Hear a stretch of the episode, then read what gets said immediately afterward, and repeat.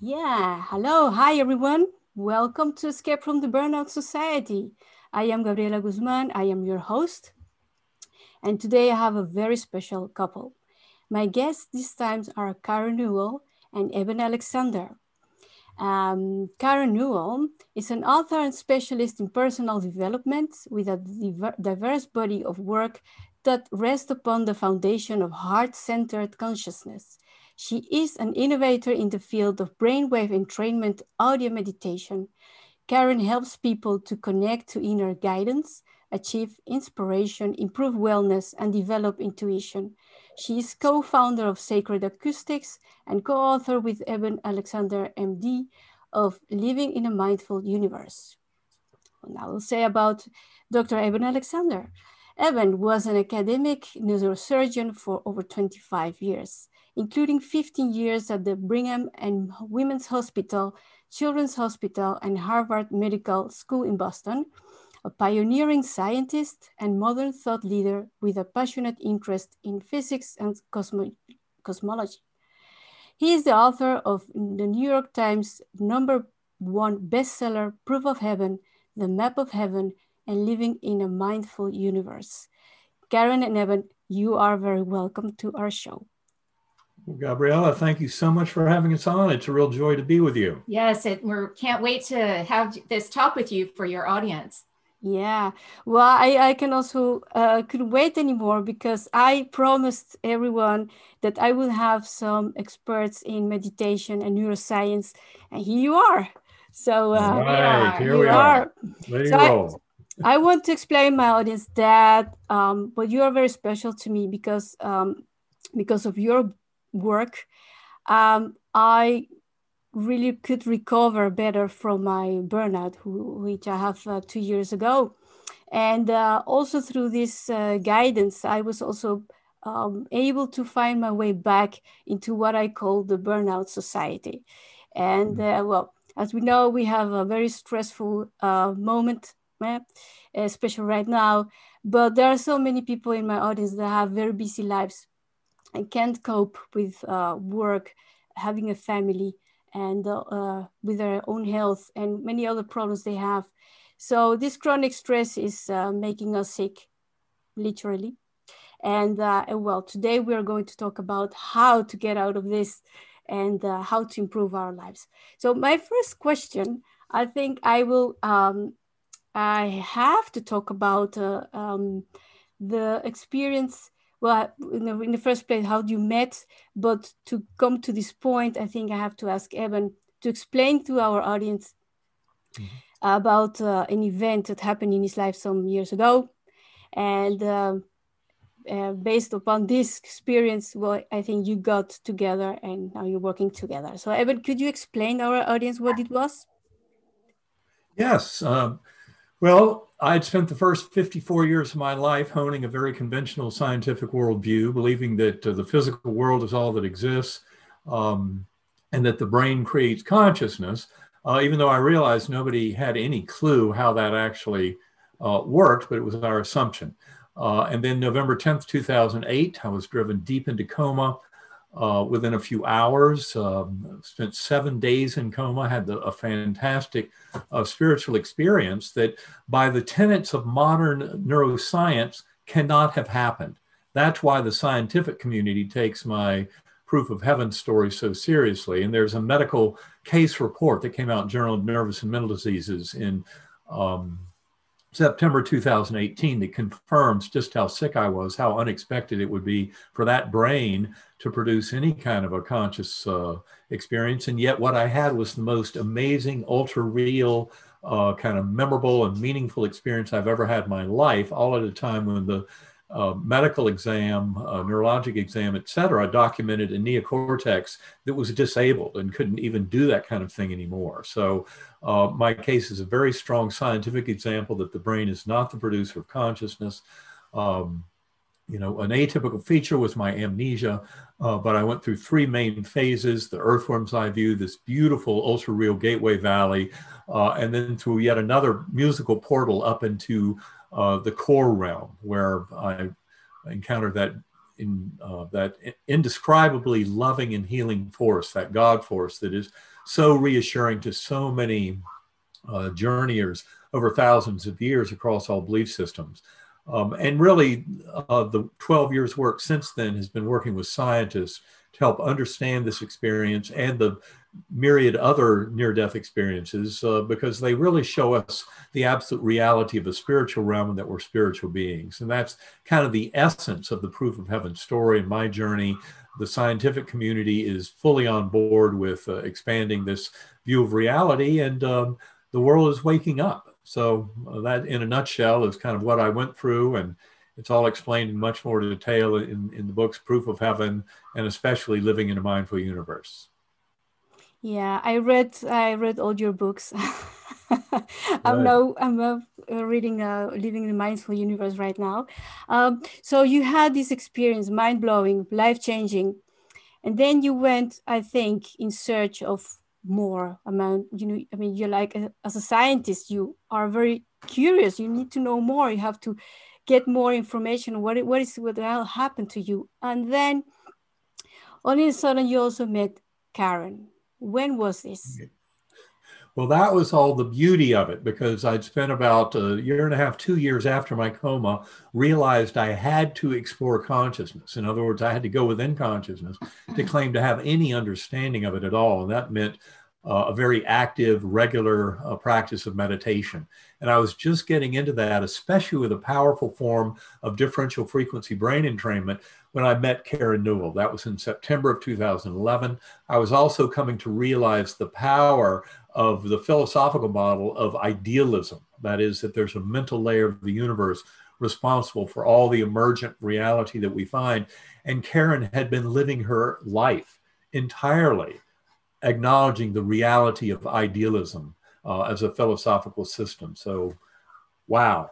Well, when it's, for more. it's funny when we first met, we were both attending a workshop that would allow us to use this sound in order to get into expanded states, to calmer states of awareness. But when I first met him, I knew he'd had a near death experience, but his book hadn't come out yet. He didn't even have an agent or a publisher.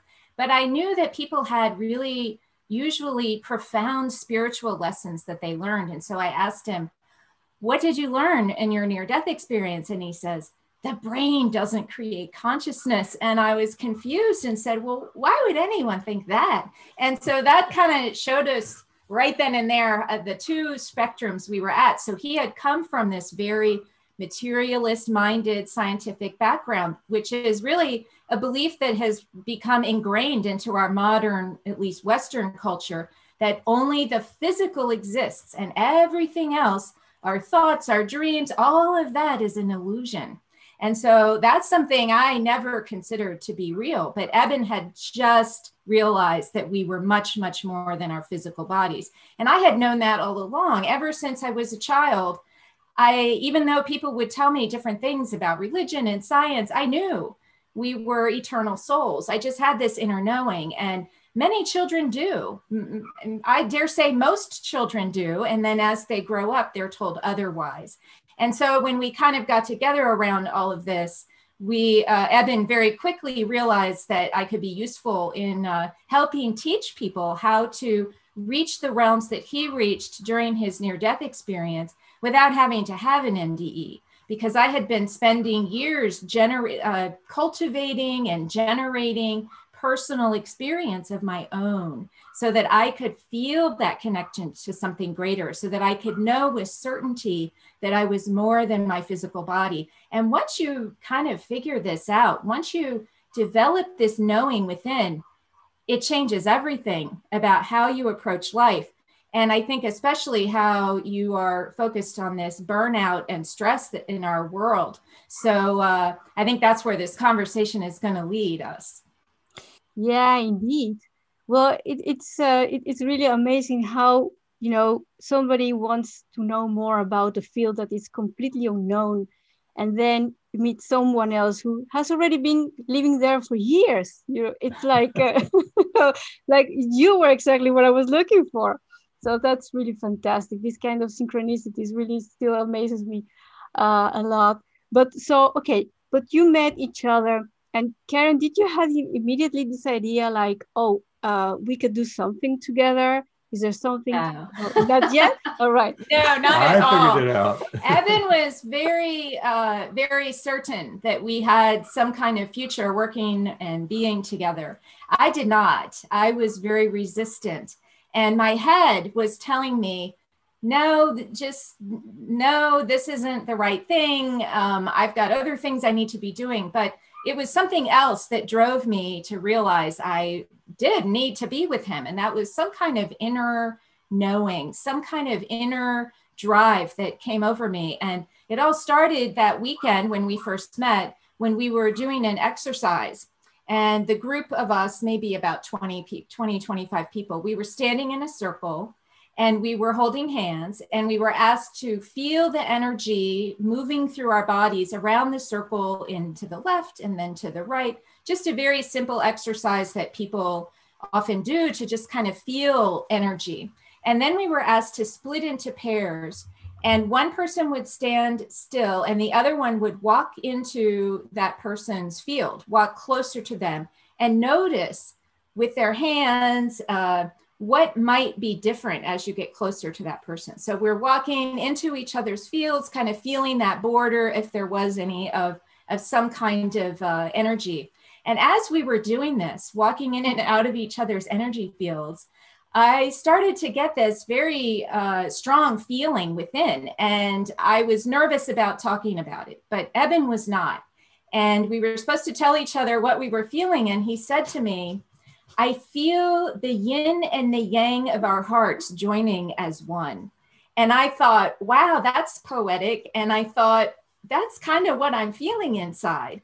And he described it. And it was just this feeling of recognition, of um, understanding, of completion, of some kind of it's so hard to explain. And it's one of those things like a near death experience or any kind of spiritual type experience that you really can't understand fully until you experience it yourself. But I felt this amazing connection to him as if we'd already known each other. And that's what I resisted. I, I thought, no, no, this can't be real. I've got, you know, other focuses to worry about. But it was un it was as they say in uh, star trek resistance is futile. And that's what it felt like. I couldn't resist. And it wasn't a decision. You know i had been we quickly began a working relationship but also a personal relationship. And i had been in other partnerships marriages previously. And when i got with those individuals it was a decision I made. It was a mental choice that I made. Um, yes, this person is suitable. Yes, I like this about this person. Yes, I should be with this person. But with Eben, there was no thought at all. It was just this amazing drive that we belong together. And so that's where we found ourselves. And Eben was very, very certain that we would be working together. And I was someone who had spent my career doing uh, technical support, behind the scenes, uh, graphic design production, but nothing where I was actually, you know, interacting with the world. And he thought, he said to me, we are going to travel the world together. This was the first week we knew each other. We're going to travel the world together and you will be up on stage with me and people will know that we what we share just by just by being in our presence. And I looked at him and I said, You are a nut. You are crazy. I am never going to be on a stage with anyone anywhere. And so maybe I'll be in the audience. And he said, No, no, you'll be up there with me. And so it wasn't about mm, four months after Proof of Heaven came out, this was January of 2013, when someone local asked him to give a workshop and so that's when he put my name on the flyer and said, "You're coming." and uh, that's when I began field promotion. That's when I began to teach with Eben, and that's when uh, I really had to draw on my own personal experiences with um, all of these things. You know, with with the near death experience, it happens just suddenly, and people find themselves in this other realm, and it it, it seems that it just happens without any kind of uh, you know trigger on their part but i wanted to have that kind of experience and so when i tried all of the different ways to feel that connection that's when I realized I did have some information to share with others. And it's, it's just grown since then. I knew she had a tremendous amount to share. That's what I picked up the first time we met. And I had a very strong vision that we would be traveling the world and, uh, you know, helping the world in, in these ways that we do. Uh, although I will remind your audience that at that point in time, I had not been up on stage talking with anybody about this myself. But you had been a neurosurgeon talking right. I had, many, many conferences. I had given more than 200 presentations yes. as a neurosurgeon. So yes, I was I was comfortable with the idea of speaking to audiences, but uh, this was completely different. And I knew at the instant that Karen and I met um, so, but I'm sure you're uh, uh, the the thing that we really bonded over was the sound. Uh, mm-hmm. among everything else, in terms of a tool to share with other people. And sound was a very much an important key in my own journey because when I first tried to meditate, uh, you know, I wanted to learn how to feel energy and communicate and have telepathy and all of that, but I didn't realize that meditation was a very important foundation. And when I tried to meditate, it was incredibly challenging because I was so busy. I was raising a child, I had a full time job, and I was a project manager. And so when I would try to meditate, those are the things that I would think about. All of those worries and concerns and plans would be racing through my mind. But when I found this, there were a few things, but one of the keys was this particular type of sound, this brainwave entrainment technology, really helped to quiet the mind. And it, and it was, uh, you know, you get so intimidated, at least I did, when you hear that it takes 10,000 hours for a monk in Tibet to be considered an expert at meditating. Well, nobody in the West with jobs and children has that kind of time. And so uh, these sounds were a very useful tool. I kind of call them like training wheels so that they help you learn how to get into those states much more quickly, for example, than sitting in a cave for 10,000 hours by yourself, you know, training yourself to get into these states. So the sounds are a very, very useful tool.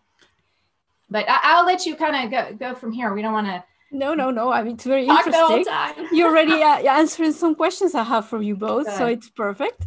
And uh, well, I can imagine that a neurosurgeon that knows the brain from inside out literally um, certainly has to uh, talk to people about another kind of experience and that would that would be very strange of course. But when you do it together you know it's these reasons that the heart knows that the mind doesn't know why mm-hmm. people come together and can work together.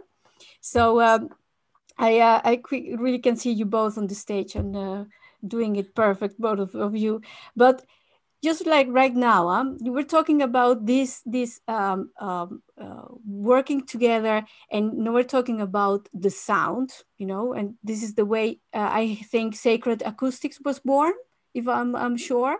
Yeah. Yes, that's exactly how Sacred Acoustics was born. I had already met Kevin Cossey, who was the audio engineer, and he and I had spent about a year creating our own files, just our, our own recordings just for our own kind of personal growth and exploration. And it's when we met Eben, and after he, you know, realized we had a tool that could be shared with other people, he is the catalyst for us going forward with creating sacred acoustics. I knew that Karen and, and Kevin were very good at uh, making powerful binaural beat brainwave entrainment. It was the best I'd ever heard. And uh, so I encourage them to get together and run with this and, and provide these uh, to the public at large, which they've done through sacredacoustics.com. So uh, it was absolutely the right move. And I'll, I'll, just point out for your listening audience, one reason I believe these sounds have so much power at uh, engendering transcendental states of conscious awareness is unlike most sounds you've ever heard, and that would include every chant, anthem, hymn that has ever sent you into a transcendental state of conscious awareness, all those sounds are processed up in the neocortex in circuits that have basically arisen in the last one to five million years among primates and Homo sapiens. Whereas the circuits that process sacred acoustics are actually way down in the lower brainstem. It's a circuit that's more than 300 million years old in an evolutionary viewpoint. In fact, it arose before mammals walked the earth. So, a very ancient circuit. And I believe it's by having an impact on that circuit, uh, a phenomenon that was first discovered in the mid 1800s by a Prussian physicist, uh, and then realized in the 20th century by certain investigators, uh, binaural beats could enhance um, uh, certain states of out of body and remote viewing. But uh, I was very impressed with what Karen and Kevin were able to, to provide, as I have been ever since. I use sacred acoustics an hour or two a day. I've been doing that for more than a decade now. And can it's you explain? Beautiful way to return. Yeah. Can you explain uh, to our audience what the binaural beats really mean? What is this? I mean, I, I understand a little bit, but I think some people just might not re realize what is and what is so um, different from the other beats we, we use for um, meditation. Okay, well, binaural beats are a very specialized uh, way of creating sound. And so, at its very basic, it's putting one frequency in one ear and a slightly different frequency in the other ear. And it's the difference between those two frequencies that correspond to different brainwave states as measured with an EEG. That's why we call it brainwave entrainment. So if the difference between those frequencies is, say, four hertz, that is the frequency that's between sleep and awake. So, delta is the state of coma or very deep sleep. That is when your brain will be producing a signal of zero to four hertz on an EEG. Four to seven hertz is the theta state. That's associated with meditation, creativity, fantasy. And then eight to 12 hertz, that's the alpha range. That's associated with relaxation, with, with uh, focus, with uh, uh, concentration. And then 12 to 30 hertz, that's beta. That's our walking around analytical space. That's the space that we're trying to escape when we go into a meditative state. So, generally speaking, when people are in a deep meditative state, they're in that theta range, four to seven hertz. So, when we can deliver a binaural beat that is a four hertz signal, and what it ends up sounding like is not just a straight tone, but sort of a wah, wah, wah sound that varies depending on the difference of those two frequencies. So that's at its very simplest, but we take many, many layers of these binaural beats and sometimes more than one brainwave state at once. So say maybe some four hertz to get you very relaxed, but then maybe we add in a little eight hertz to bring your awareness up a little bit because sometimes when people listen to these, it's very easy to just fall asleep and what we're trying to do is get the body profoundly relaxed, which is, of course, a benefit all in and of itself, but also to keep the mind aware so that the mind can create different awarenesses of uh, different types of expanded states. And it's, it's kind of like dreaming. Um, when people go into a dream state, you might have different imagery show up or, or such, such things that are kind of corresponding to your daily life that are sometimes useful and sometimes not.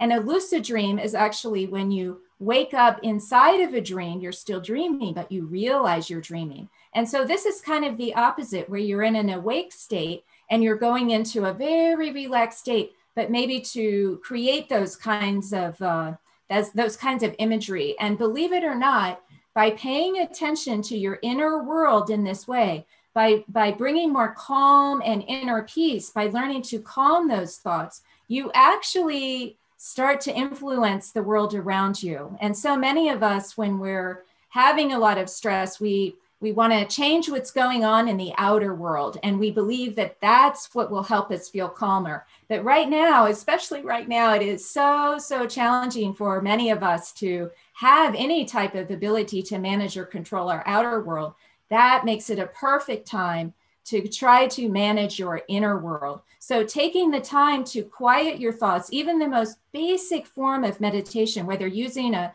a tool like sacred acoustics or not, taking time to do that to calm your inner world is actually helping to bring peace to the entire world. And this can be rather overwhelming to think about, but it's kind of like um, we say there's local and non local consciousness. So non-local consciousness is when you're off on an NDE or you're, you know, having a deep meditative experience and such. But local consciousness is what's happening right here, right now. And if we can learn to manage our own local consciousness, knowing that it's connected to all the other consciousnesses in the world, which is another concept we haven't touched on, that's when you're contributing to that one collective consciousness we're all a part of. And so you asked about binaural beats. That's how binaural beats can help us to sort of, as Eben puts it, escape the thinking mind of the neocortex and get to more of that primitive sort of now being state. Yeah, well, I have experienced it myself. I uh, have uh, some of your uh, recordings from uh, Sacred Acoustics, and I just really can tell that I had this problem of not getting the mind quiet at all. Mm-hmm. It was a, a, challenge. I was also, well, I was many hours in bed. So I thought, well, if I'm already in bed, I just can't just go meditating, isn't it?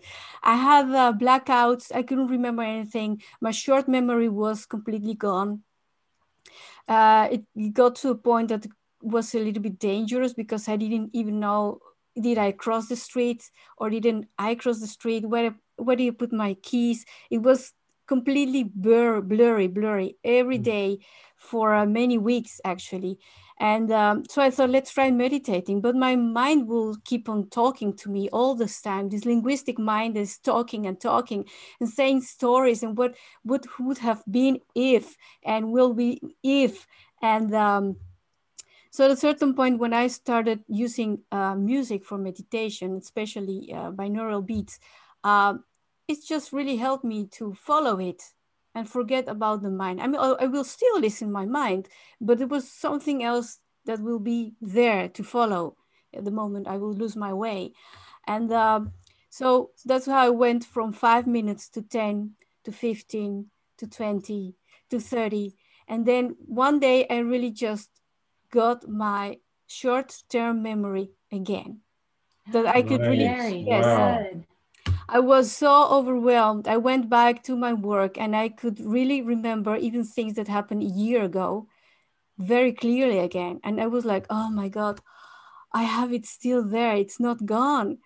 I was very, Wonderful. yeah, I was very worried I would never could work again. And I would stay with this kind of, of uh, um, pregnancy, uh, you know, forgetfulness. You get it like you don't remember even your name, but it, it, it went away it went away. It, it, I'm almost completely there, and it, it, it's due to meditation. So one of the first things I thought when I was creating this podcast, it was I have to share this with people. But I'm going to bring people who know uh, more about it and who have all the experience and uh, well the knowledge about it. So um, so another uh, question about uh, meditation is uh, when I talk to people, many people say, "Oh yes, I, I do yoga. I like yoga. I, I, do the stretching because it's healthy, but I don't like the meditation." and uh, so I say, "Yeah, but the meditation is really a very important part of it because it's part of the of the whole. The idea of getting distress out of your body is to be relaxed as a whole not only your mind your mind and your body is, is one actually. And well now we're talking about the consciousness and the non-local consciousness. Well i also read uh, your books and i i came into this new world when i thought like now we can have this talk with science and spir- spirituality that they, they they talk to each other. And now they're they're kind of scientific proof that there is a non-local consciousness and it might be that through meditation, we can get into this state of mind that also gives us a lot of health, of, makes us healthy again if we got sick.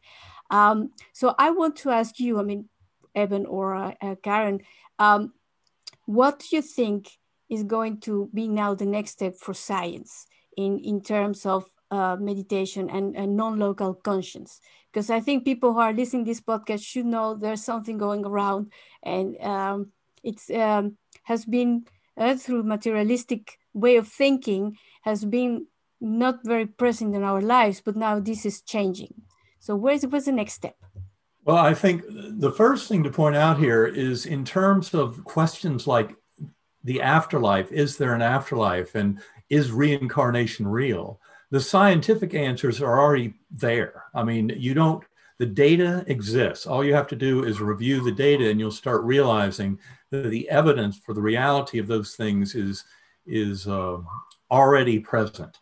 Um, and then the uh, the real gift for so many here is connecting with that greater aspect of self, of uh, kind of that higher soul, and what Karen and I uh, argue is primordial mind. You know, in our book, Living in a Mindful Universe, that entire book unites science and spirituality by pointing out the reality of uh, objective idealism. That's the notion that uh, there's a mental layer of the universe that sentient beings have access to uh, that has everything to do with controlling uh, and modulating events that come into our reality.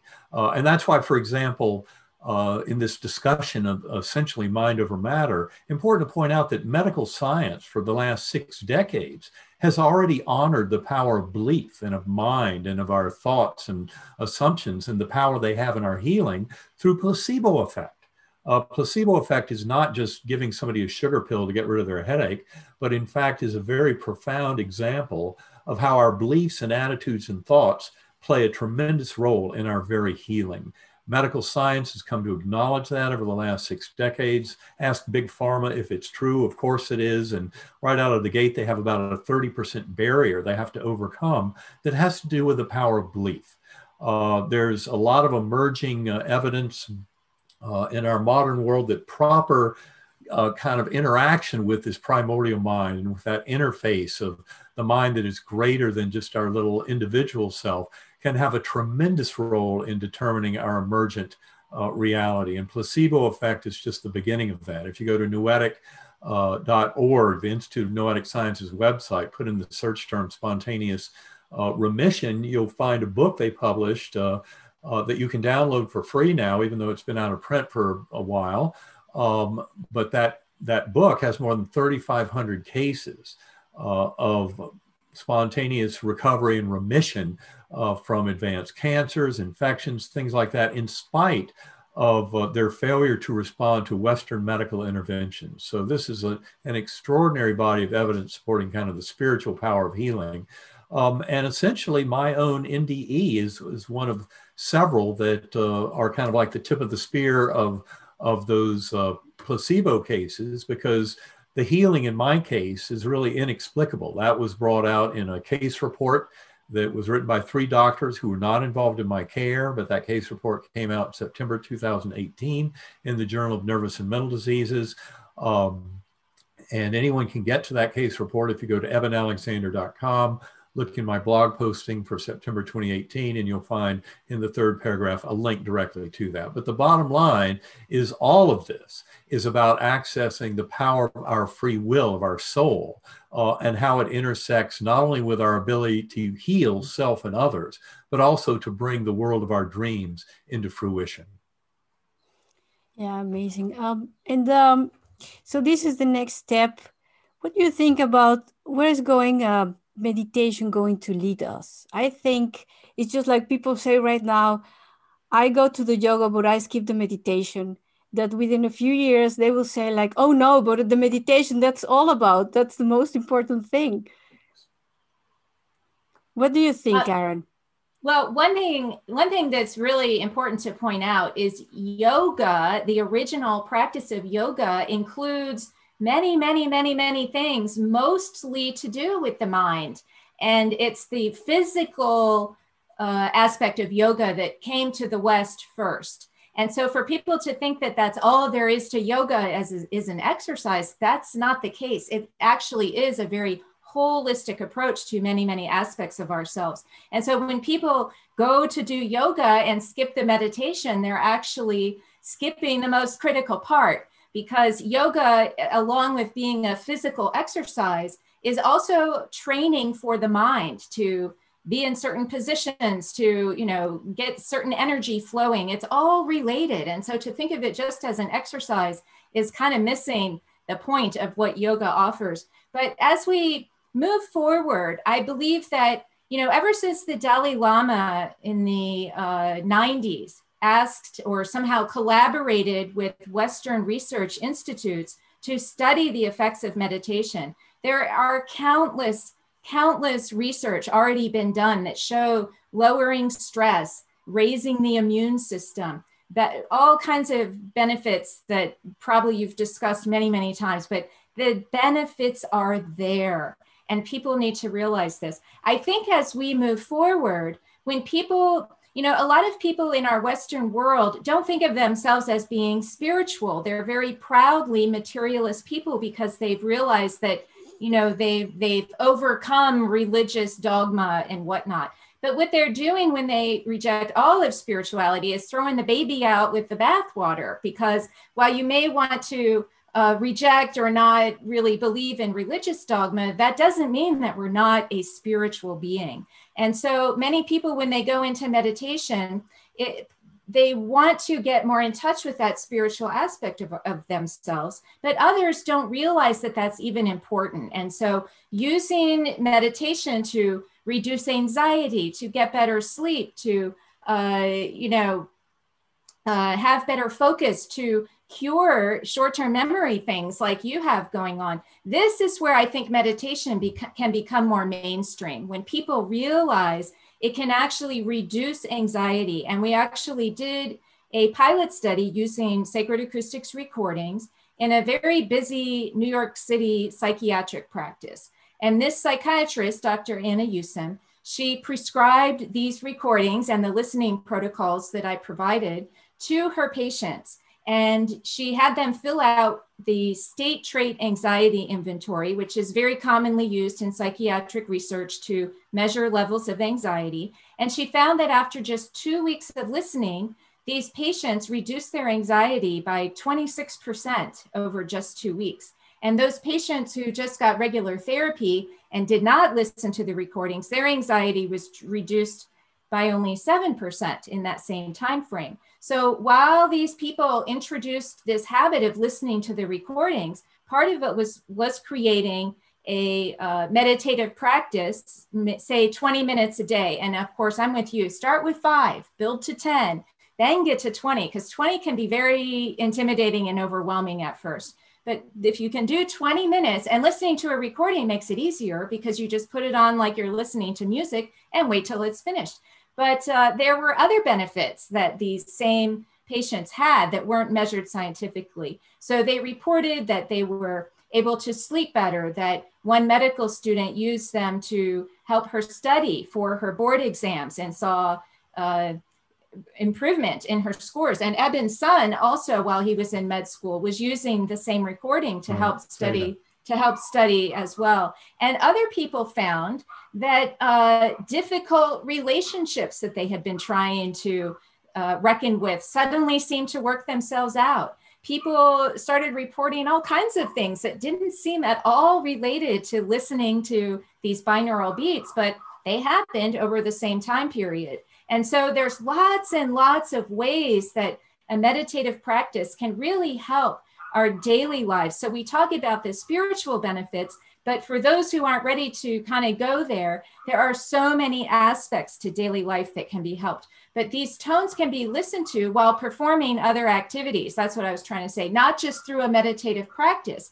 So I like how you say, well, you were in bed anyway, so why not do this? That's a beautiful thing. And so many people, you know, who listen to these while they're studying or listening just to uh, relax. They don't have to think of it as meditation necessarily, but just sort of a, a time out from the world, like you would listen to regular music to kind of take a break from it all. Try listening to these binaural beats and find you find that it gives you this kind of different way of uh, experiencing the world. And so I think with meditation, it really just is more and more getting it into the mainstream and people realizing that it's not just for spiritual activities, but for very practical daily types of benefits. Yeah, I would just add that, um, you know, one of the things we often teach people in our workshop is to realize the little voice in your head.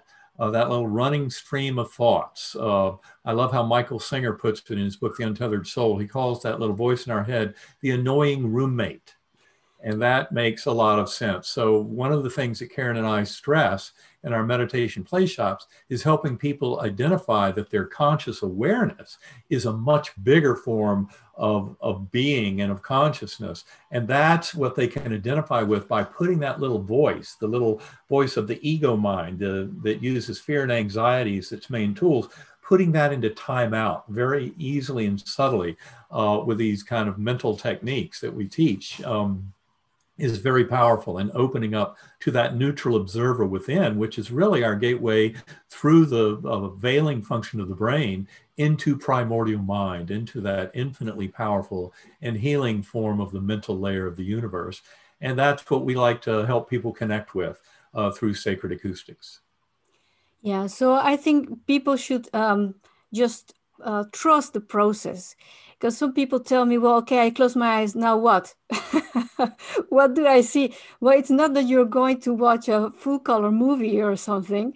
I mean, it, it, it's it's very funny to to see that people want immediate results. They really want to immediately feel something or feel something and i always say well you know you have to get used to it because it's nothing that we do every day. So of course you're not going to have the experience the sensorial experiences you have every day. It's something you really have to get into and and mm-hmm. just trust the process. It will come by itself. I, I would add that um, if people really the best way to understand what these recordings can do for you is to try them.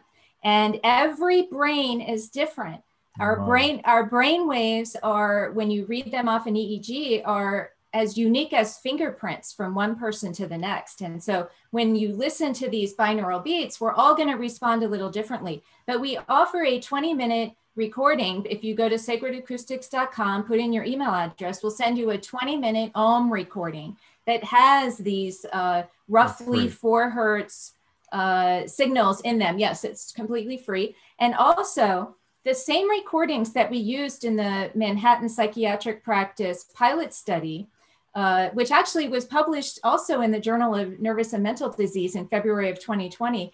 Um, those recordings are available on our website. They're called the Whole Mind Bundle. And if you go to the homepage and scroll down a bit, or just search for Whole Mind Bundle, you'll find the same exact set of recordings used in that pilot study and the listening protocols and audio program guide is included.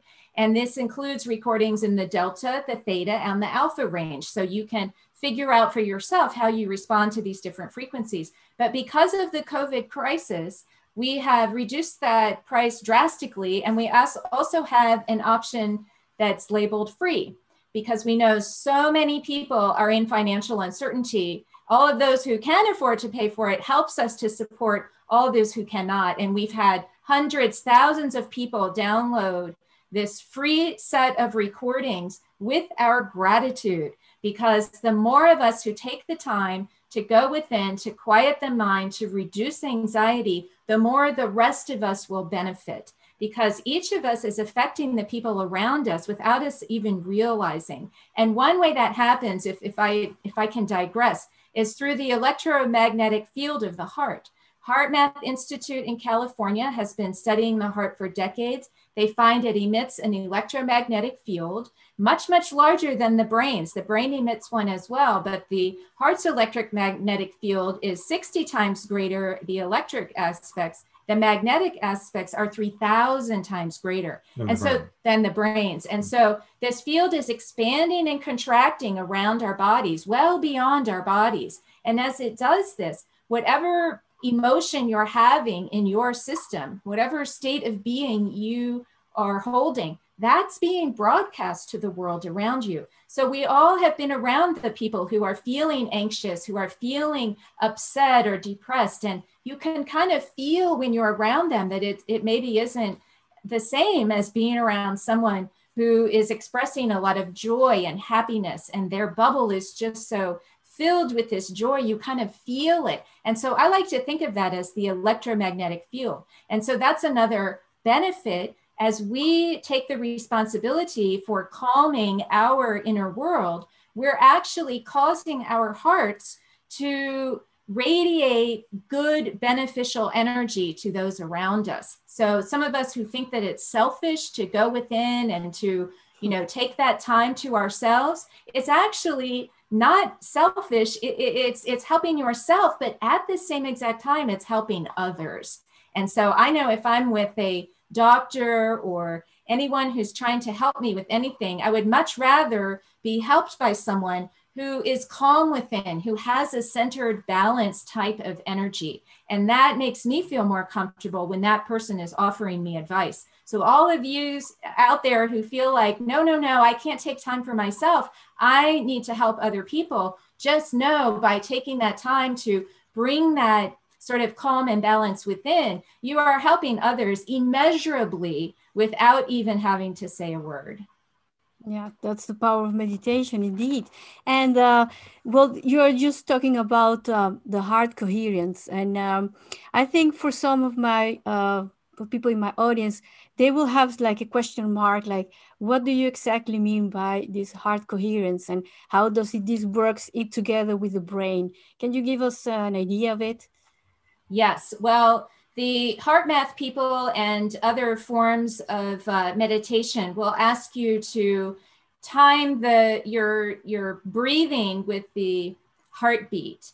And so that's one way to develop that coherence. But that can be kind of tricky at first to, to gain that ability. And so that the very most basic, they recommend that you generate a feeling of gratitude not just a thought of gratitude. Many of us, can, and especially me, I could think of things I was grateful for, but it didn't necessarily, when I had those thoughts, create a feeling within. And so it's very critical to generate that feeling. And as I was practicing this, it was very challenging to just generate a feeling of gratitude at will.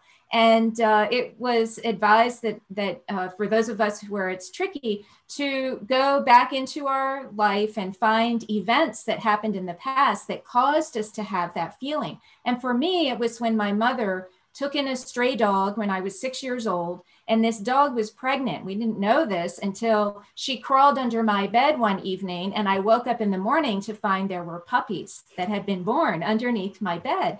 And this, for me, was a completely joyous, just miracle of life uh, type of experience. Now, my mother probably didn't have that same uh, response because she had to clean it all up and, and deal with that. So, not all of us are going to have the same type of uh, triggers. And so, for some, puppies might be dirty. For me, puppies were happy and joyful. And when I had that memory, it caused me to remember all the dogs I had known and loved throughout my lifetime. And I was actually at that time when I first felt this feeling holding a new puppy that we had just taken into our home.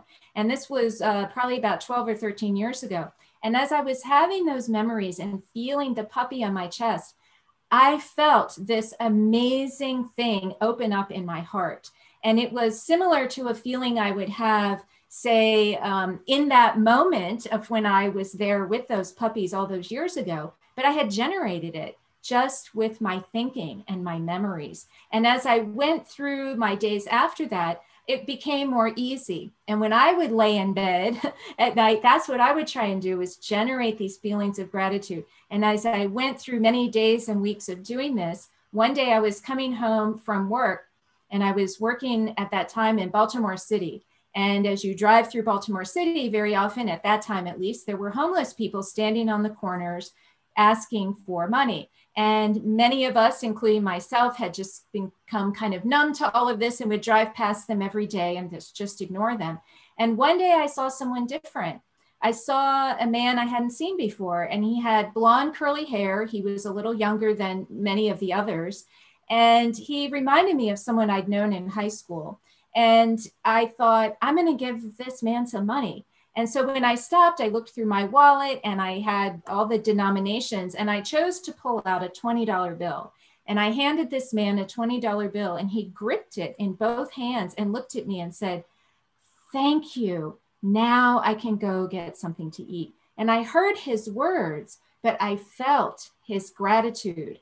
And when I felt his gratitude, it just bubbled up around me in the most amazing way. And this is what HeartMath would call coherence when our heart can feel like it's the center of our attention, it actually sends more information to the brain than the brain sends to the heart. The heart actually calms the mind down. It's not the other way around. So when our hearts can feel this gratitude, it calms our thinking mind. Whereas our thinking mind really just causes our heart to uh, kind of get small and, and suppressed. And so that's why we kind of need to flip our thinking generate these feelings of gratitude, especially while in meditation, can bring you this uh, type of energy that you take out into the world, not just while you're in meditation, but when you go out into the world and deal with people, that energy comes with you. And the rewards will come with time. It's not going to be immediate. Some people, when they first listen to these recordings, will notice an immediate effect. And some people will say, Well, I got really relaxed, but nothing happened. And I said, um, You got really relaxed, right?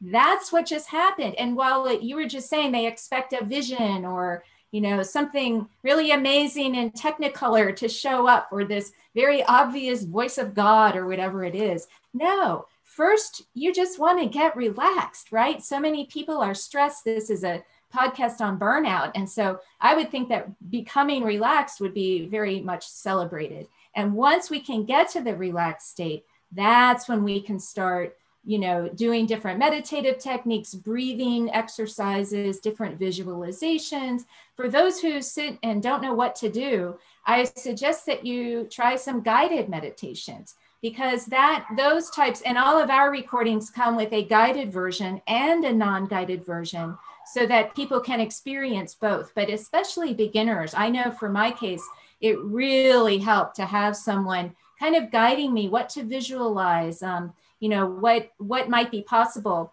And then, of course, sometimes those guided visualizations will tell you you're walking down a path and there's a stream but you're not getting an idea of a stream and that can be frustrating so there, there's both both sides of this and so it takes a little trial and error to find what works best for each individual. We're all going to find a little bit different sort of magic formula of techniques. The main thing is to try them.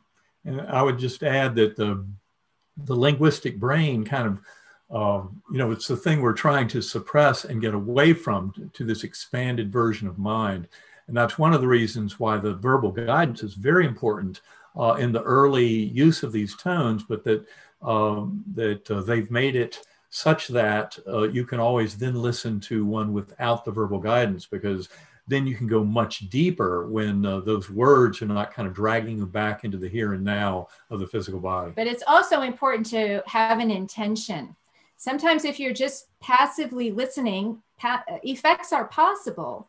But if you go into your experience with an intention, you're going to have a much better result. And I know this just from trying it both ways, and you can try it both ways as well. And by setting an intention, it's very similar to this feeling of gratitude.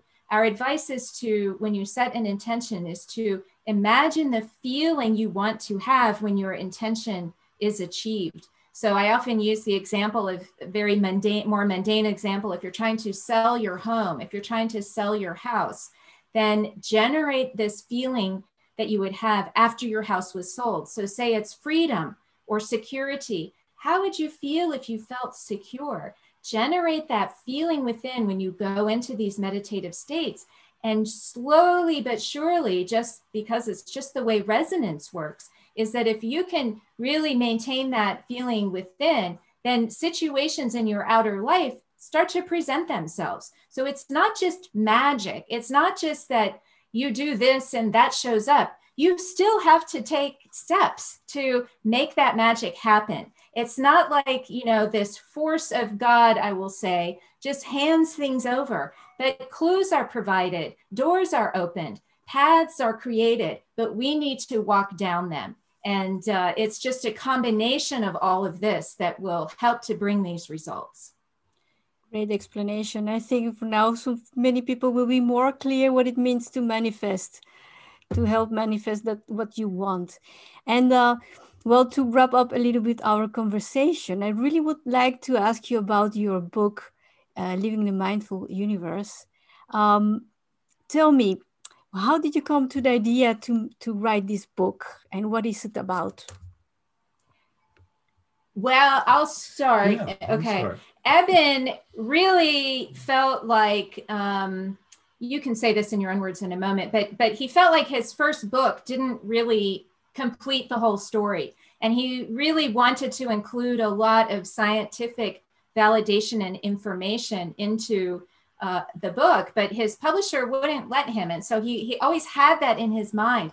But he wanted to write more than just a scientific book. He wanted to write a book that brought science and spirituality together. And that's when, again, he really pushed me to help him write it. And I was all fine with supporting him, with helping him, but he wanted me to help write it. And so that's how it got created. So Eben really brought the uh, scientific validation, the scientific voice, but I brought the personal experience, the layperson's uh, sort of walking through this world. Now, the book is all written in Eben's first person voice, but uh, it's very, it should be kind of obvious when I'm brought in what, what I'm bringing to the table. But I would say, generally speaking, the first half of the book is mostly Eben. The second half of the book is mostly Karen, but that's very much uh, because we're leading from science to spirituality and all of my experience with uh, different aspects of spirituality came in.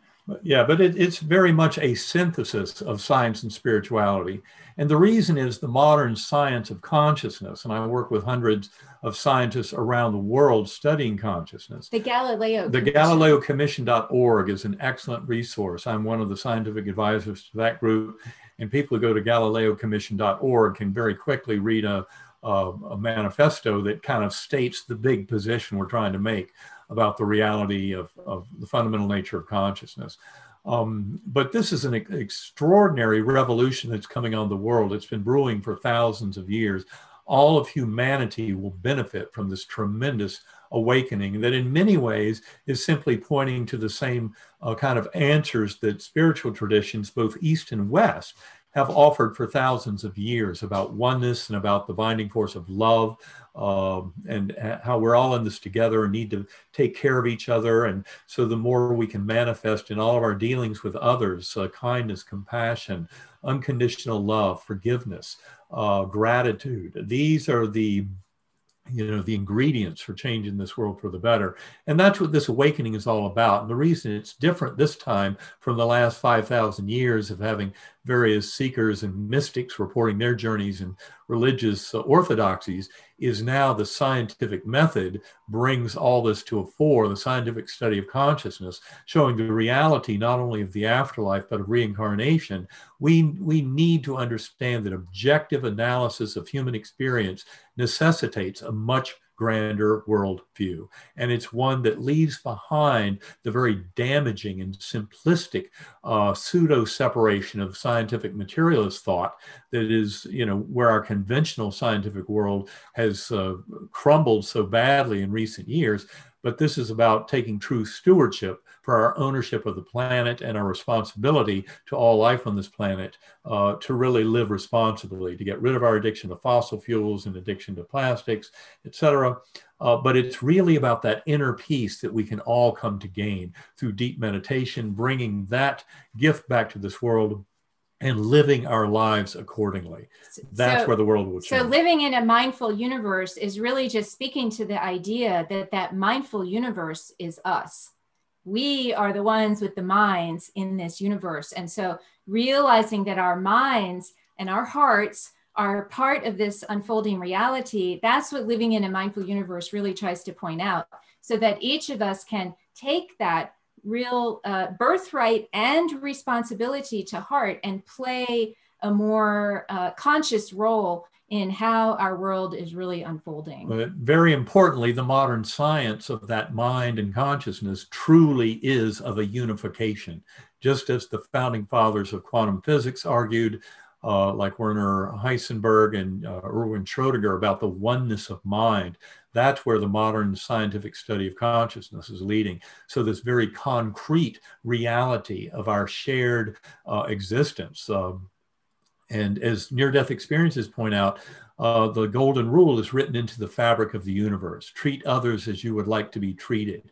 Because that life review that's been described for thousands of years in NDEs across all belief systems and religious systems is about uh, when we uh, leave our physical body once and for all, we experience the main teaching points residual in our life, but from the emotional perspective of those around us who are affected by our thoughts and actions. So the life review is not from one's own perspective, but from the perspective of kind of the one mind and uh, the others impacted by our actions.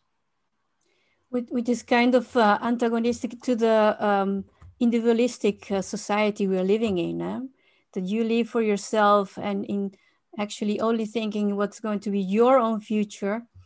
And uh, at the end we have uh, to feel what other people have felt in our presence. So that, that's something uh, beautiful i learned from your book uh, proof of heaven which i really recommend to all the people who are listening to us as well.